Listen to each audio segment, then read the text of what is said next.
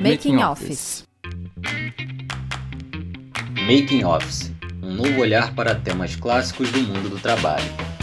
Muita gente acredita que não ter um chefe facilitaria tudo na hora de decidir as coisas. Ah, se fosse eu faria desse jeito, ou eu decidiria outra coisa. Mas será que não ter um líder acima da gente é mesmo esse mar de rosas? Será que o caminho de desenvolvimento de um profissional é melhor ou mais fácil sem um líder formal? Hoje vamos falar sobre os potenciais e as barreiras da autogestão e como ela impacta o nosso aprendizado no dia a dia como profissional. Quais são os benefícios de se autogerenciar? O que aprendemos quando tomamos a responsabilidade pelas decisões? Descubra com a gente nesse episódio. A gente está aqui com a Renata Soares e com o Rodrigo Bastos. É, vou falar um pouquinho de mim, da Renata Soares, mãe, esposa, filha, amiga. A profissional, vou deixar para quem tiver interesse, pode me encontrar lá no LinkedIn. É, uma palavra aí que me resume é inconformada. Eu tenho amigos de todos os tipos, jeitos, e isso faz com que eu enxergue a vida por diferentes perspectivas. E isso tem uma conexão também ali com autogestão, que a gente vai falar mais por aí. E eu acredito que eu vim para esse planeta para deixá-lo melhor do que eu encontrei. E uma forma, né, de fazer isso é me melhorando todos os dias. Eu sou mãe da Maria Clara, esposa do Duda, meus grandes amores, e eu participei de um piloto de autogestão na Ferolab. E a proposta hoje é compartilhar um pouco dessa experiência com vocês. Eu sou o Rodrigo, eu sou designer organizacional e facilitador, uh, sou sócio de uma empresa de consultoria chamada Target Teal. Uh, a gente trabalha então com design organizacional ou como as empresas, organizações operam e a gente trabalha muito com autogestão. Um, antes de eu assumir esse tipo de trabalho, eu já fui engenheiro, já fui gestor, trabalhei também bastante com treinamento e desenvolvimento, uh, enfim, já dei uma passeada aí por algumas carreiras. E hoje eu estou bem um, satisfeito com essa minha é, entrada, incursão no mundo da autogestão. Uh, eu acho que os desafios são que mais me motivam né, nesse campo de trabalho. Muito bem, muito bom falar com vocês hoje. Obrigada por terem aceitado o nosso convite. Estamos super animados para essa conversa. E eu quero começar com a primeira pergunta para o Rodrigo, que é bem básica, eu acho, que é sobre as diferenças entre os termos que a gente escuta dentro de autogestão. Então a gente ouve autogestão, eu também já ouvi gestão horizontal, também já vimos nos seus materiais organizações orgânicas. Eu queria que você trouxesse para a gente uma visão geral e qual é a relação ou a diferença entre esses termos. Então, Renata, é, vou tentar ser bem breve aqui, né? Gestão horizontal, começando por esse termo, uh, é um termo que foi que é muito usado, né, para definir um conjunto de práticas que busca tirar a hierarquia ou diminuir a hierarquia dentro das organizações, né? Diminuir essas diferenças hierárquicas. Um, já a autogestão, a gente gosta de utilizar esse termo para definir um conjunto de práticas que substitui uma estrutura hierárquica por uma estrutura baseada em acordos. Então, uh, não é ausência de estrutura, pelo contrário, é uma estrutura até mais clara. Só que ela está baseada não na cadeia de comando, mas está baseada em acordos entre pares, entre pessoas que resolvem trabalhar juntos. E organizações orgânicas, bem, esse termo ele foi cunhado a primeira vez na década de 50 por dois americanos, né, por Burns e Stalker, e inicialmente eles cunharam esse termo como uma oposição a organizações mecanicistas, né? Então, uma organização mais mecanicista é uma organização que é incapaz de se adaptar ao ambiente, que tem uma estrutura muito rígida, e a orgânica ela é capaz de se adaptar e tem uma estrutura mais maleável. A gente aqui no Brasil, no né, nosso trabalho na Target, a gente se apropriou desse termo organizações orgânicas para nomear a tecnologia social que a gente desenvolveu para ajudar organizações a adotarem autogestão. Né? Então acabou que a gente se apropriou do termo para uma tecnologia social que a gente desenvolveu. Muito bem, então, é, só fazendo um comentário rapidamente, então a gente pode ter autogestão dentro de uma empresa horizontal. É mais ou menos isso? É, você pode chamar, né, que ah, temos aqui autogestão numa empresa mais horizontalizada, né, porque de fato, é, normalmente as pessoas usam esse termo gestão horizontal ah, não como algo que é binário, né, sim ou não, mas como, ah, aqui temos uma gestão mais horizontal, né, e aí a autogestão, ela, ela vai um passo além no sentido de que ela realmente cria uma estrutura que na gestão horizontal muitas vezes não está presente, e essa estrutura substitui a estrutura hierárquica que é constituída basicamente pela cadeia de comando, linha de reporte, aquele, todo aquele negócio que a gente conhece bem, né? Perfeito. Maravilha, Rodrigo, muito bom. É, pensando um pouquinho na, na autogestão em termos do indivíduo, né? Às vezes, quando eu penso em autogestão, me vem à mente muita ideia de autonomia, de gerenciamento do dia a dia, da rotina. Isso tem alguma relação com a autogestão? Tiago, tem. Tem uma relação, claro, né? Acho que a autogestão nesse uh, campo organizacional, ela depende também de uma autogestão ali do dia a dia, da pessoa ter essa autonomia e cuidar das suas tarefas, mas vai além, né? Acho que a autogestão ela, ela trata também da relação entre as pessoas, não só de cada um cuidar das suas coisas, cuidar do seu dia a dia, mas de fato é, como que as pessoas colaboram, como que elas tomam decisões juntos, enfim, é, vai um pouco além. Muito bom, muito bom. Entendi. Bom, agora a primeira pergunta de Renata para Renata. Rê, eu vi um post no seu Instagram mostrando que autogestão é uma habilidade para os profissionais do futuro. E aí eu fiquei curiosa, claro, trouxe essa pergunta para te fazer. Por que, que você acredita nisso? Por que, que você acha que isso é importante nesse momento, nesse contexto que a gente está? Legal, Rê. A, a, sua pergunta se conecta um pouco à pergunta do Tiago. É, quando a gente fala em autogestão, você precisa saber guiar o seu próprio caminho, definir os passos para o seu objetivo. E para isso você precisa saber aprender, aprender continuamente, ter resiliência, tolerância ao estresse, flexibilidade.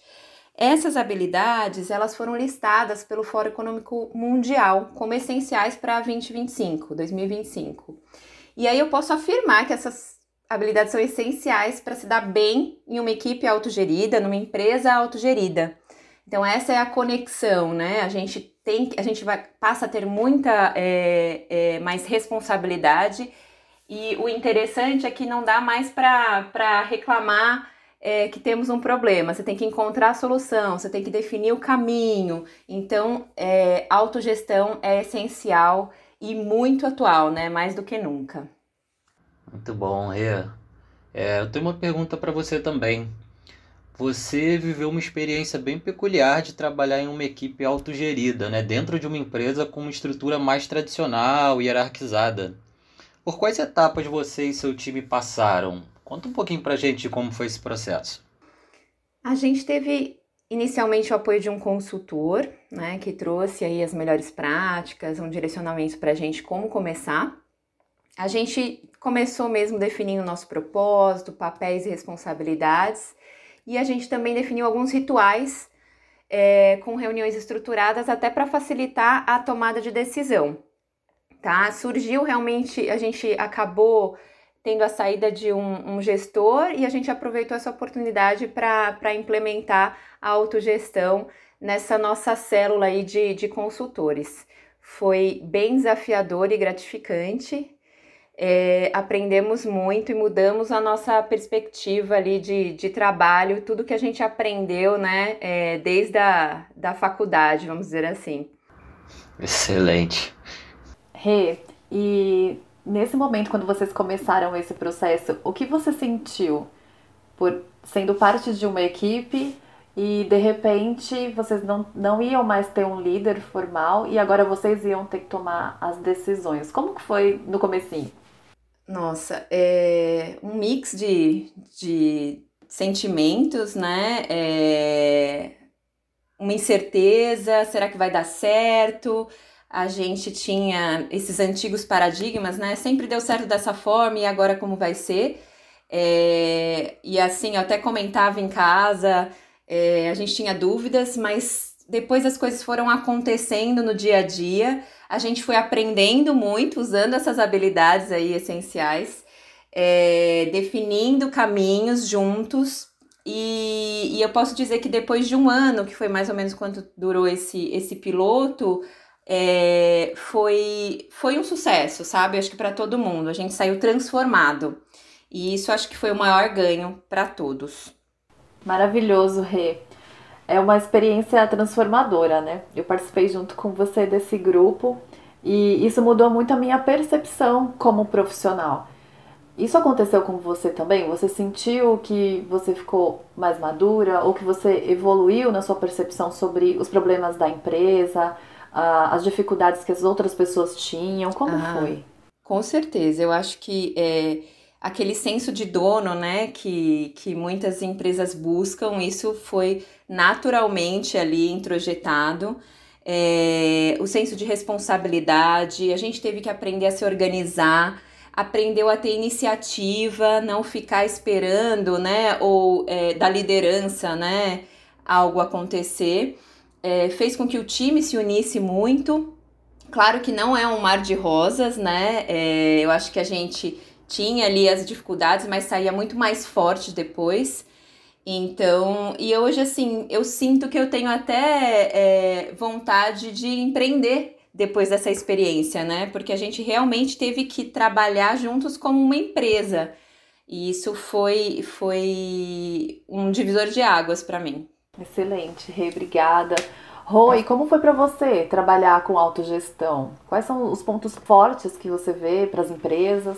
Então, um, com certeza, acho que vai muito na linha do que a outra Renata trouxe, né? Acho que é um, é um primeiro extremamente desafiador e gratificante ao mesmo tempo. É, eu trabalho hoje, né, sou sócio de uma consultoria, somos em 10 sócios, uh, e é claro que, como toda sociedade, né, existe uma maneira de estruturar o trabalho, que é provavelmente usando autogestão. Né? É muito difícil você criar uma relação chefe-subordinado entre sócios. Um, e tem sido uma experiência incrível nesses últimos cinco anos, né? trabalhando juntos e, e vendo a, a, empresa crescer e, a consultoria prosperar tal. Uh, ajudando organizações nesse, nessa jornada, né, a gente observa que elas têm muito a ganhar. Além desses benefícios que a Renata relatou aí de crescimento pessoal, desenvolvimento do profissional, a organização de fato consegue uh, deixar de desperdiçar talentos. Né? Uh, é muito comum as estruturas hierárquicas, uh, pessoas que têm certos talentos, são talentosas, elas, por algum motivo, elas não são avaliadas pelos seus chefes, elas não são reconhecidas como talentosas, ou o talento específico delas não é reconhecido e não é aproveitado. Então, existe um grande desperdício. Né? Você tem lá algumas pessoas que são nomeadas como líderes da organização, essas recebem né, o reconhecimento e oportunidades e autoridade para tomar decisões impactar a organização, e todo o resto está ali quase que uh, a serviço desses líderes. Né? E, e, isso vem muito de uma estrutura e de práticas organizacionais que ah, estão pautadas ou, ou, se baseiam nessa cadeia de comando que a gente conhece muito bem, né? Então, acho que um, um dos principais benefícios é isso, de fato as pessoas prosperarem e a organização poder aproveitar desses múltiplos e únicos talentos. Mas tem outros benefícios, assim, tem outras ah, vantagens né, das organizações começarem a adotar autogestão. Ah, uma delas é a capacidade de se adaptar as necessidades né, do ambiente. Né? Nesse tempo de pandemia, a gente viu algumas organizações com, que a gente acompanha e dá consultoria, elas se adaptando muito rápido, assim, muito rápido. É, mesmo organizações que eram altamente impactadas de maneira negativa pela, pela pandemia, como restaurantes, é, eles conseguindo, é, por serem autogeridos, se adaptar sem demitir ninguém e prosperar, inclusive, no momento de crise como esse. Me parece que você falando, eu, eu imagino a autogestão como se fosse uma luz. Então você tem algumas pessoas que estão iluminadas e outras não. E a autogestão coloca a luz em todo mundo, acende a luz para todo mundo. Faz sentido essa analogia? Ah, sim. Acho que eu, eu, o que você quer dizer é que talvez nas, na gestão mais tradicional hierárquica, algumas pessoas recebem né, essa luz e as pessoas são reconhecidas e têm oportunidade de se desenvolver e e tomar decisões. E na autogestão é mais compartilhado, né? Essa luz ela ela tá lá para todo mundo. Você tem mais líderes, né, na autogestão do que na gestão hierarquizada. É, acho que faz todo sentido a sua analogia. E Rodrigo, se alguém estiver pensando em implementar autogestão, o que esperar e o que não esperar desse modelo? Eu, eu começo por onde? Começo pelo CEO? É, eu acho que no mundo ideal, né, o CEO ou o sócio majoritário que atua na organização seria o proponente dessa, dessa maneira de trabalhar, né? Porque a autogestão depende de uma distribuição de autoridade. Uh, e aí a pergunta que fica é, tá, quem detém é, formalmente né, essa autoridade dentro de uma organização? Ah, então, idealmente seria um CEO. Agora, a gente vê muitas vezes diretores, é, gestores que detêm alguma autoridade nas organizações começarem, pilotos, começarem a trabalhar né, é, com autogestão, começarem a é, experimentar com isso. Então, e experimentar significa, como a, a Rê Soares colocou aqui, né? Primeiro, ah, esclarecer um pouco a estrutura, né? Porque a estrutura, de novo, baseada na cadeia de comando, é uma estrutura muito pouco uh, clara, né? Você sabe a quem você reporta, né? Então, uh, quando você precisa entender o que, que a empresa espera de mim, é, ou, que autoridade e autonomia eu tenho, eu pergunto para o meu chefe. Essa é a lógica da cadeia de comando, né? Na autogestão é, é para eu entender o que, a empresa espera de mim, o que a organização espera de mim que autoridade que eu tenho, eu tenho que olhar para a estrutura, eu tenho que olhar para um conjunto de acordos que está em constante adaptação, que a gente é, forma né, a estrutura a partir dele. Então, uh, um dos primeiros passos é desenhar essa estrutura, começar rituais também, como a Renata Soares colocou, que vão ajudar uh, essas pessoas a entenderem essas transformações, a tomarem decisões, a adaptarem a estrutura uh, e construírem né, a autogestão ali na prática, na relação. Então, não, não é um processo de preparação anterior, né? Não existe a possibilidade de a gente enviar as pessoas para uma academia de autogestão e aí elas voltarem e, e poderem praticar autogestão. Não, precisa ser feito ali on the job mesmo, no dia a dia, ah, com pequenos passos, né? Todos os dias. E tem um movimento, ouvindo você falar, eu imagino, de abrir mão da liderança, abrir mão do controle. É, e isso toca principalmente nos líderes que tem, tem um, um apego ou uma necessidade disso. Você acha que isso é uma barreira, ou isso atrapalha, às vezes, a autogestão, ou isso impede que a autogestão seja implementada?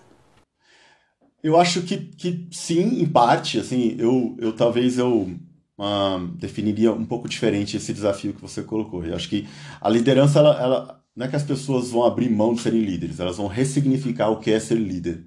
Então, por exemplo, a liderança heróica, né, de ah, eu vou fazer aqui, resolver todos os problemas, e aqui é meu time, eu cuido dele, é, que, é, que é também paternalista, né, um, que infantiliza as pessoas e os subordinados, essa liderança, de fato, ela precisa ser abandonada mas uma nova liderança acaba emergindo, né? Uma liderança do, de trabalhar com o outro, né? De poder, sim, claro, mentorar pessoas menos experientes não é, não é um problema, mas de uma grande diferença entre mentorar pessoas menos experientes e é, ter uma postura paternalista ou uma postura de herói. Né? Então, existe uma ressignificação dessa liderança, é um grande desafio para muitos, muitas pessoas que, que estão em cargos de gestão, um, mas é um, um processo muito bonito de ver e acompanhar, né? Então essa sim, talvez fosse uma das, das dores grandes, né, de que algumas pessoas passam, assim, de elas talvez estejam acostumadas ah, com um jeito de, de trabalhar, de liderar, e elas precisam ressignificar isso e reaprender, né? Isso não é fácil.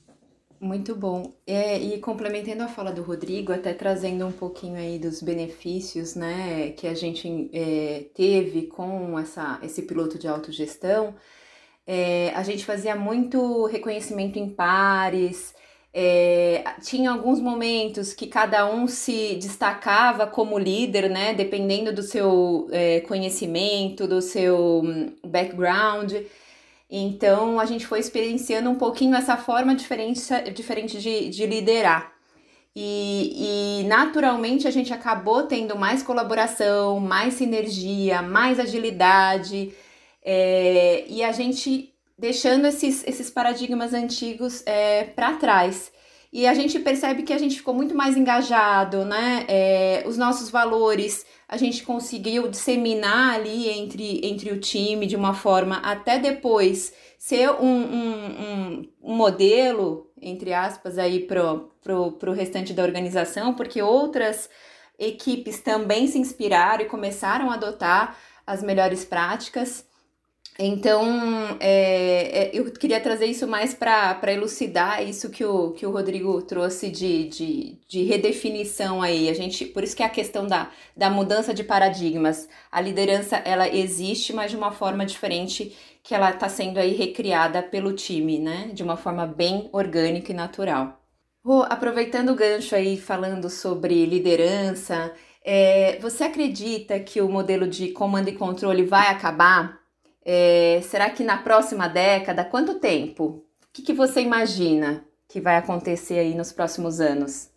Rê, eu acho que minha, minha visão talvez seja um pouco mais pessimista que, uh, que, que, de outras pessoas, né? Uh, apesar de eu trabalhar com esse tema, uh, eu acredito que é um processo lento, né, de transformação uh, cultural mesmo. Né? eu acho que a sociedade que a gente vive é uma sociedade que talvez não seja né, uma sociedade tão fértil, né, não ofereça um solo tão fértil para a autogestão proliferar. Né? Se a gente parar para pensar, né, quais são os modelos hoje de empreendedores, de pessoas que criam valor a partir de, de empreendimentos? Né? Vale do Silício, né, o é, líder herói. Uh, e esses modelos, apesar de estarem ali né, uh, buscando formas de organizar que são capazes de se adaptar, de serem empresas mais ágeis, focadas na geração de valor, ainda são modelos que ah, acabam sendo ah, definidos ou construídos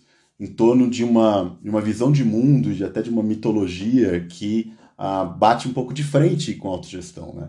Sem falar na própria maneira como a nossa economia funciona, né? Ah, o capitalismo e etc. Então, um, ah, eu, eu sou um pouco mais cético. Eu acho que vai demorar bastante. Eu acho que não acho também que a autogestão vai desaparecer, vai ser engolida, não. Eu acho que ela vai conviver com essa gestão mais tradicional e hierárquica, um, e ela lentamente vai ganhando espaço, mas eu acho que é, tomar conta mesmo, né? Uhum. Eu acho que talvez uh, vai acontecer e eu não vou estar mais vivo. eu, essa é a minha expectativa. Não, é, e você falando agora, eu lembrei de algo que a gente até conversou no, naquele curso de o que era o, o antigo PDF, né? E agora é o, é o programa de desenvolvimento em autogestão. Que se a gente já evoluir um pouquinho, já é um sucesso, né? A gente falava assim, ah, será que vai dar certo? Mas uh, eu assumi ali no nosso piloto que o que a gente evoluiu já foi um sucesso, já é um ganho. Então, é, aí até complementando, né, ou até respondendo um pouco da minha, do meu próprio anseio, eu acho que qualquer passo que a gente dá à frente já, já, é, um, já é um ganho, né, já é um sucesso. Com certeza. Eu acho que vale a pena, né? Vale muito a pena. Isso. Agora, também esperar que tudo vai mudar rapidamente, uma revolução está a caminho, uh, não sei. Talvez eu não espere isso, não. É, Rodrigo, pensando um pouquinho nisso, ainda nessa linha da, da cultura, né? É, fica bastante claro que, que a cultura organizacional ela influencia bastante. Né? Eu queria saber de você se dá para saber quando uma empresa ela tem um solo fértil para a autogestão crescer. Existe alguma característica que possa dar indício disso? Boa pergunta, Thiago. É, é realmente cultura e estrutura e práticas de gestão elas uh, se influenciam mutuamente, né? Ah, então, quando a gente apresenta uma nova maneira, por exemplo, de estruturar uma organização, um novo ritual, a cultura da organização pode rechaçar, né? pode um, negar uh, aquela nova maneira de fazer as coisas, de operar. Um, e aí, assim, obviamente, uma cultura extremamente hierárquica, né? uma estrutura uh, até que uh, há tanto tempo as pessoas convivem, vivem, trabalham de maneira a considerar que elas não têm autoridade, elas vão se desengajando, né? Elas vão ficando cada vez mais alienadas do trabalho. Um, e esse processo, então, quando a gente vai começar com a gestão numa organização que tem essa cultura muito hierárquica, ela demora mais, ela vai sofrer muito mais, né? Muito mais difícil, obviamente. E, e, e tem um outro tipo de cultura também que acho que para muita gente pode ser uma surpresa, mas uh, as culturas organizacionais ou as organizações que um, não têm uma estrutura muito clara de como a autoridade está distribuída e que por isso acabam dependendo muito do uso de consenso, né? sabe aqueles alinhamentos e consensos para fazer tudo, essas organizações também sofrem para adotar autogestão, porque a autogestão ela não está pautada necessariamente na, no consenso, na, né, como um, um, processo decisório que sempre é utilizado. Pelo contrário, ela está pautada em distribuir autoridade para que as pessoas, né, imbuídas dessa autoridade, que estão até descritas nesses acordos e papéis, elas possam tomar a decisão sem consultar ou sem pedir bênção né, do grupo. Então, por exemplo, eu estou aqui nesse podcast eu não pedi autorização para os meus nove sócios, né? É, que a gente trabalha com gestão. Não fui lá, oh, pessoal, posso ir lá no, na, no podcast, né? No making office? Claro que eu não pedi isso, né? Se eu pedisse isso, todo o processo decisório, né, de tudo que eu fosse fazer, ia ficar muito lento. Então, as culturas organizacionais que fazem muito uso desse tipo de uh, processo decisório que, que a gente chama de consenso ou de um alinhamento contínuo, acabam sofrendo também, né? Demoram mais para adotar a autogestão. Não é que é impossível, não é que é o solo totalmente infértil, mas é mais difícil. Maravilha, nossa, ficou ajudou bastante assim. Essa era uma dúvida que que eu tinha e que eu acho que é bastante comum, né? Exatamente, é uma dúvida, uma confusão comum, né? A autogestão uh, parece que é um, um jeito de trabalhar onde as pessoas precisam o tempo inteiro buscar consenso. E não é graças a Deus não é isso não. Uhum. E pensando aqui, com a adoção é, mais é, intensa aí do trabalho remoto, é, você acredita ou sentiu aí que por a gente não estar tá mais em contato com a liderança, não estar tá ali tão presencial, é, isso facilitou de alguma forma a, a implementação ou a vontade, os pedidos, a demanda para autogestão? Como que está isso agora? Olha, eu acho que sim. Eu acho que o trabalho remoto ele dificulta o microgerenciamento, né? Ah, por si só. Então, algumas organizações ou times que ah, né, sofriam desse, desse mal, né, que é o microgerenciamento, acabam não sofrendo. E isso abre espaço também para, tá, já que a gente não vai microgerenciar, já que a gente está confiando nas pessoas para trabalhar em suas casas, que tal se a gente der um pouco mais de autonomia para elas. Né? Então, existe, existe, existe né, um aumento de demanda pequeno, mas uh, importante que eu acho que vem desse lugar, né, da, da dificuldade de fazer o microgerenciamento. Por outro lado, tem uma outra situação que talvez seja mais uh, crítica para muitas empresas, que é com o trabalho remoto, muitas organizações começaram a, a fazer muitas reuniões, muitas reuniões, porque aquelas conversas olho no olho ou no corredor ali que já difundiam informações e que as pessoas já sabiam mais ou menos o que estava acontecendo e tomavam decisões, as conversas pararam de acontecer. E as reuniões se multiplicaram e algumas pessoas têm agendas uh, que basicamente é reunião das 9 às 5. E, e por conta dessa sobrecarga de reuniões, algumas organizações é, pediram ajuda, né? Olha, a gente precisa de ajuda para repensar a maneira como a gente está operando, para as pessoas terem mais clareza da autonomia delas, da autoridade delas, e dependerem menos das reuniões para tomarem decisões. É, então elas vão para a reunião sim para ouvir ideias, opiniões, colaborar, oferecer ajuda, pedir ajuda, mas elas não vão para a reunião para ter discussões homéricas, gigantescas, longas, que não chegam a lugar nenhum sobre o que fazer. Né? Ah, então, o número de reuniões acaba sendo otimizado, diminuído com a adoção de algumas práticas de autogestão, e isso acho que aumentou com a pandemia e o trabalho remoto. É bacana ver, Rodrigo, como a autogestão ela, ela te dá segurança para agir.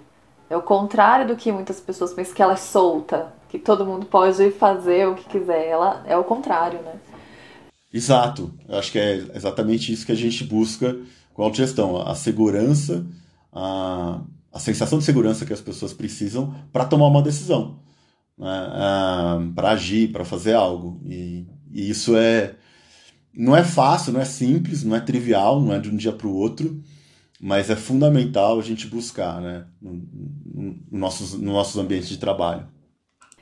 Sim, é uma estratégia poderosa, né? Ficou claro para mim que se autogerir é se, se colocar, sabe? É estar iluminado, é realmente agir, é ter coragem, sabe? Ser você. Parece banal, mas se colocar por inteiro nas decisões, né?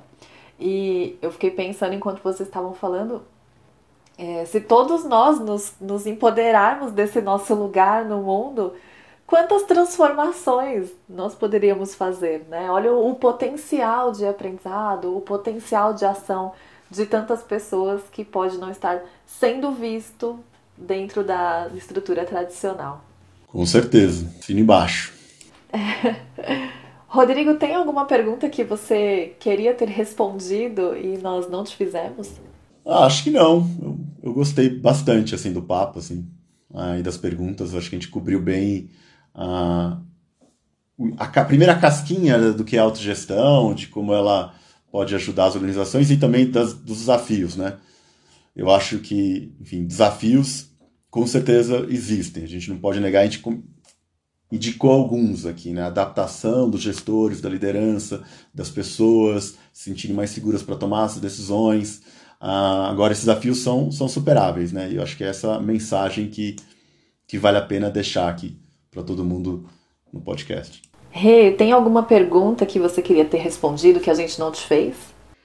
Não, Rê, mas na verdade, assim, eu poderia ficar falando sobre esse assunto aqui o dia inteiro, fazer várias perguntas para o Rodrigo, a gente trocar, é, mas eu acho que eu tô, tô satisfeita, assim, com, com o que a gente trouxe até agora. Então, para terminar, Rê, o que ninguém te contou sobre autogestão? Quando fala em autogestão, para mim eu relaciono muito com sair da zona de conforto. Isso realmente ninguém me contou. É, e deixar velhas crenças para trás.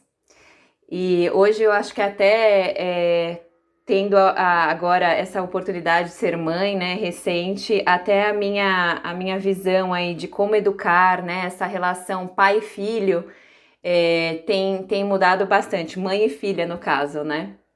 É, então, e na autogestão a gente não tem mais aquela mãe para sempre trazer todas as respostas para a gente. É, e acho que isso que, que ninguém me contou, você vai ter que buscar as suas respostas, porque não dá mais para alguém realmente buscar isso numa pessoa única. E você, Rodrigo?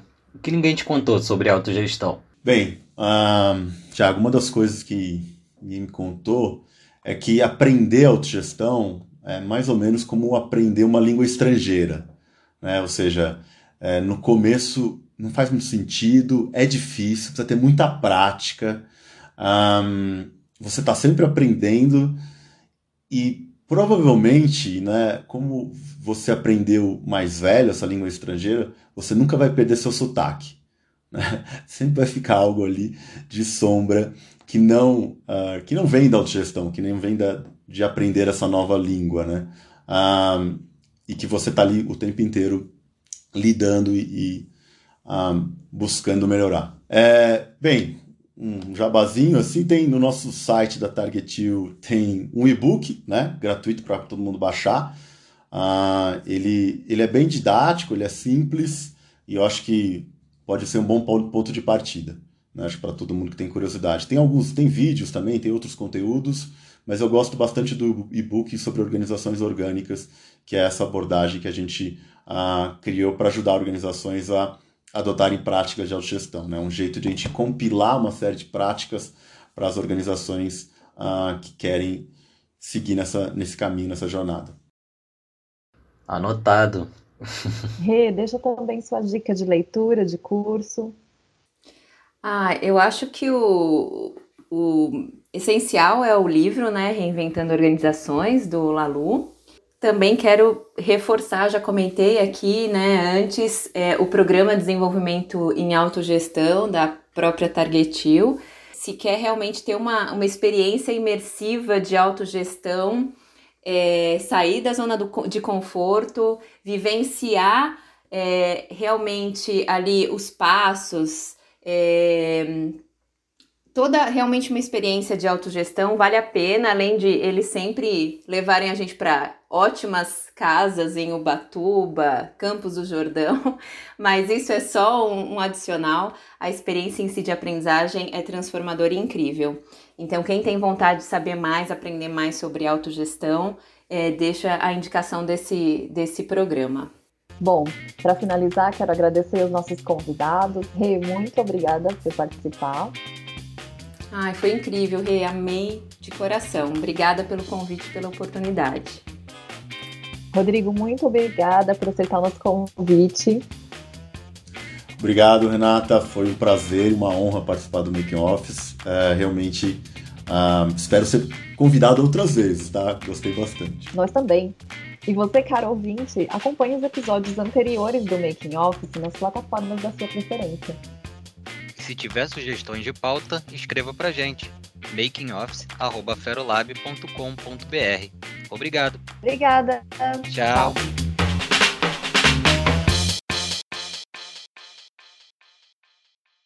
Esse podcast foi produzido por Aferolab.